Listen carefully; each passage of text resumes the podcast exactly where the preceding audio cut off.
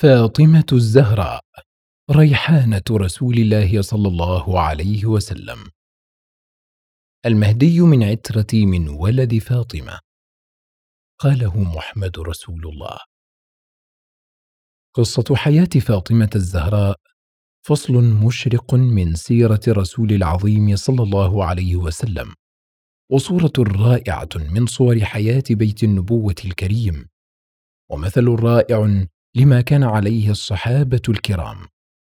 ولدت فاطمة الزهراء رضوان الله عليها سنة بناء الكعبة قبل البعثة المحمدية بخمس سنين. أما أمها فسيدة الرزان جمعت العقل الحصيف إلى النسب الشريف وضمت إلى ذلك الخلائق الفاضلة والثروة الطائلة فكانت تدعى في الجاهلية بالطاهرة وتنعت بسيدة نساء قريش. آمنت بالرسول صلى الله عليه وسلم إذ كفر به الناس وصدقته إذ كذبه الناس ووأسته بمالها إذ حرمه الناس. وقد حبى الله هذه السيدة الوقور صباحة الوجه ما حباها به من الخلق الجميل والحسب الأثيل والمال الجزيل. هذه هي أم فاطمة الزهراء. أما أبوها فسيد المرسلين. وخاتم النبيين وإمام المتقين. فأعظم بهذا النسب الكريم نسبا وهذا الأب العظيم أبا. كانت فاطمة الزهراء آخر أولاد أبويها وآخر الأولاد يتقلب في أعطاف الحنان والحدب ويدرج في أكناف الحفاوة والحب. لذا كانت فاطمة ريحانة رسول الله صلى الله عليه وسلم. يرضى إذا رضيت ويسخط إذا سخطت. ولكن حنان الأبوين لم يحل دون تعهد المحبوبة الأثيرة بالتربية وإعدادها لتحمل المسؤوليات. فقد روي أنها كانت تقوم وحدها بصنيع بيتها لا يعينها في أكثر أيامها أحد وأنها كانت تضمد جراح أبيها صلوات الله عليه في غزوة أحد. ولما بلغت الزهراء مبلغ النساء طمحت إليها الأنظار فكان في جملة من خطبها أبو بكر وعمر فردهما الرسول صلوات الله عليه ردا كريما وكأنما كان يريد أن يخص بها عليا رضوان الله عليه. وفي السنة الثامنة للهجرة خطب علي بن أبي طالب فاطمة الزهراء فما أسرع أن استجاب الرسول صلى الله عليه وسلم إلى طلبه. فخر علي ساجدا شكرا لله. فلما رفع رأسه من سجوده قال له الرسول عليه أفضل الصلاة والسلام بارك الله لكما وعليكما وأسعد جدكما وأخرج منكما الكثير الطيب. وقد شهد عقد فاطمة الزهراء على علي بن أبي طالب أبو بكر وعمر وعثمان وطلحة والزبير من المهاجرين. وعدد يماثل عددهم من الأنصار. ولما أخذ القوم مجالسهم قال عليه الصلاة والسلام الحمد لله المحمود بنعمته المعبود بقدرته إن الله عز وجل جعل المصاهرة نسبا لاحقا وامرا مفترضا وحكما عادلا وخيرا جامعا أوشج بها الأرحام وألزمها الأنام. فقال الله عز وجل وهو الذي خلق من الماء بشرا فجعله نسبا وصهرا وكان ربك قديرا. أشهدكم أني زوجت فاطمة من علي على أربعمائة مثقال فضة. إن رضي بذلك على السنة القائمة والفريضة الواجبة. فجمع الله شملهما وبارك لهما وأطاب نسلهما. أقول قولي هذا وأستغفر الله العظيم. وزفت سيدة نساء المسلمين إلى بيت زوجها. وما كان لها من جهاز غير سرير مشروط ووسادة من أدم حشوها ليف ونورة من أدم وسقاء ومنخل ومن شفة وقدح ورحوان وجرتان.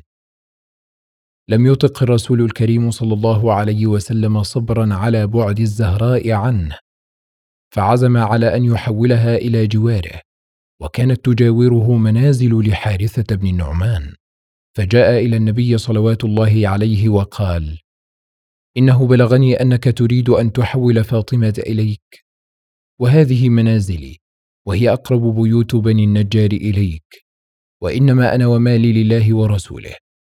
والله يا رسول الله للمال الذي تأخذ مني أحب إلي من الذي تدع.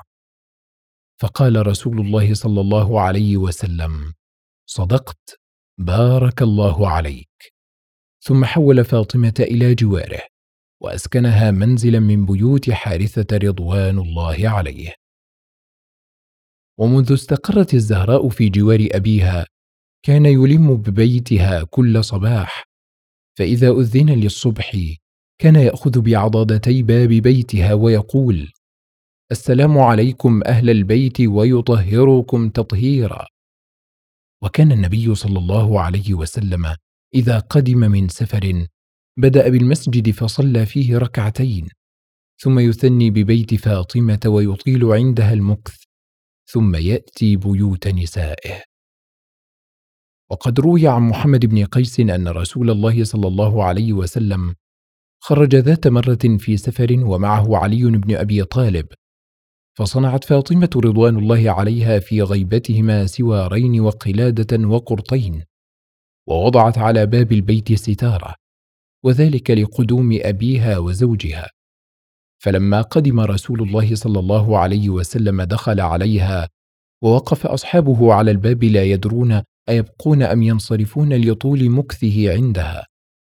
فخرج الرسول صلى الله عليه وسلم وقد عرف في وجهه الغضب حتى جلس على المنبر. عند ذلك أدركت فاطمة رضوان الله عليها أنه فعل ذلك لما رأى من السوارين والقلادة والقرطين والستر فنزعت قرطيها وقلادتها وسواريها وأنزلت الستر وبعثت به إلى رسول الله صلى الله عليه وسلم. وقالت لمن حملته إياها. قل للرسول تقرأ عليك ابنتك السلام وتقول لك اجعل هذا في سبيل الله. فلما أتاه قال قد فعلت فداها أبوها. ليست الدنيا من محمد ولا من آل محمد. ولو كانت الدنيا تعدل عند الله من الخير جناح بعوضة. ما سقى كافرا منها شربة ماء. ثم إن بيت فاطمة الزهراء ما لبث أن سعد بالذرية الصالحة فقد رزق الأبوان الكريمان كلا من الحسن والحسين ومحسن وزينب وأم كلثوم. كانت فرحة الرسول الكريم صلى الله عليه وسلم بهم كبيرة فقد روي أنه لما ولد الحسن سماه والداه حربا فجاء رسول الله صلى الله عليه وسلم فقال أروني ابني ما سميتموه؟ قالوا حربا. قال بل هو حسن. وكان الرسول صلوات الله عليه يدلل أولاد فاطمة ويستأنسهم ويداعبهم ويرقصهم. وربما ركب الواحد منهم على كتفه وهو يصلي. فيتأنى في صلاته ويطيل سجوده لكي لا يزحزحه عن مركبه. وقد كان من عادته صلوات الله عليه أن يبيت في بيت فاطمة حينا بعد حين ويتولى خدمة أطفالها بنفسه وأبواهم قاعدان. ففي إحدى الليالي سمع الحسن يستسقي فقام صلوات الله عليه إلى قربة فجعل يعصرها في القدح فمد الحسين يده ليتناول الماء فنحاه عنه وبدأ بالحسن. فقالت فاطمة كأنه أحب إليك. فقال عليه السلام إنما استسقى أولا. وكانت فاطمة رضوان الله عليها إذا دخلت على رسول الله صلى الله عليه وسلم. أخذ بيدها ورحب بها وأجلسها في مجلسه. وكان إذا دخل عليها قامت له ورحبت به وأخذت بيده فقبلتها. فدخلت عليه في مرضه الذي توفي فيه. فأسر إليها فبكت. ثم أسر إليها فضحكت. وكانت عائشة ترى ذلك. فقالت في نفسها كنت أحسب لهذه المرأة فضلا على النساء فإذا هي واحدة منهن بينما هي تبكي إذا هي تضحك. فلما توفي رسول الله صلى الله عليه وسلم سألتها عن ذلك فقالت أسر إلي فأخبرني أنه ميت فبكيت ثم أسر إلي أني أول أهل بيته لحوقا به فضحكت. ولم تمكث فاطمة بعد وفاة أبيها عليه الصلاة والسلام طويلا فلحقت به بعد أشهر قليلة. قيل إنها ست أو ثلاثة أو اثنان على اختلاف في روايات ففي رمضان سنة إحدى عشرة للهجرة لبت فاطمة الزهراء نداء ربها وفرحت باللحوق بأبيها. ولما حضرتها الوفاة تولت أمر غسل نفسها بيدها. وقالت لصاحبتها أسماء بنت عميس بعد أن اغتسلت كأحسن ما كانت تغتسل. يا أمة إيتيني بثياب الجدد. فلبستها ثم قالت قد اغتسلت فلا يكشفن لي أحد كفنا. ثم تبسمت ولم تر مبتسمة بعد وفاة أبيها إلا ساعة فارقت الحياة. رحم الله ريحانة رسول الله صلى الله عليه وسلم رحمة واسعة. فقد زفت إلى علي في رمضان وزفت إلى الجنة في رمضان أيضا.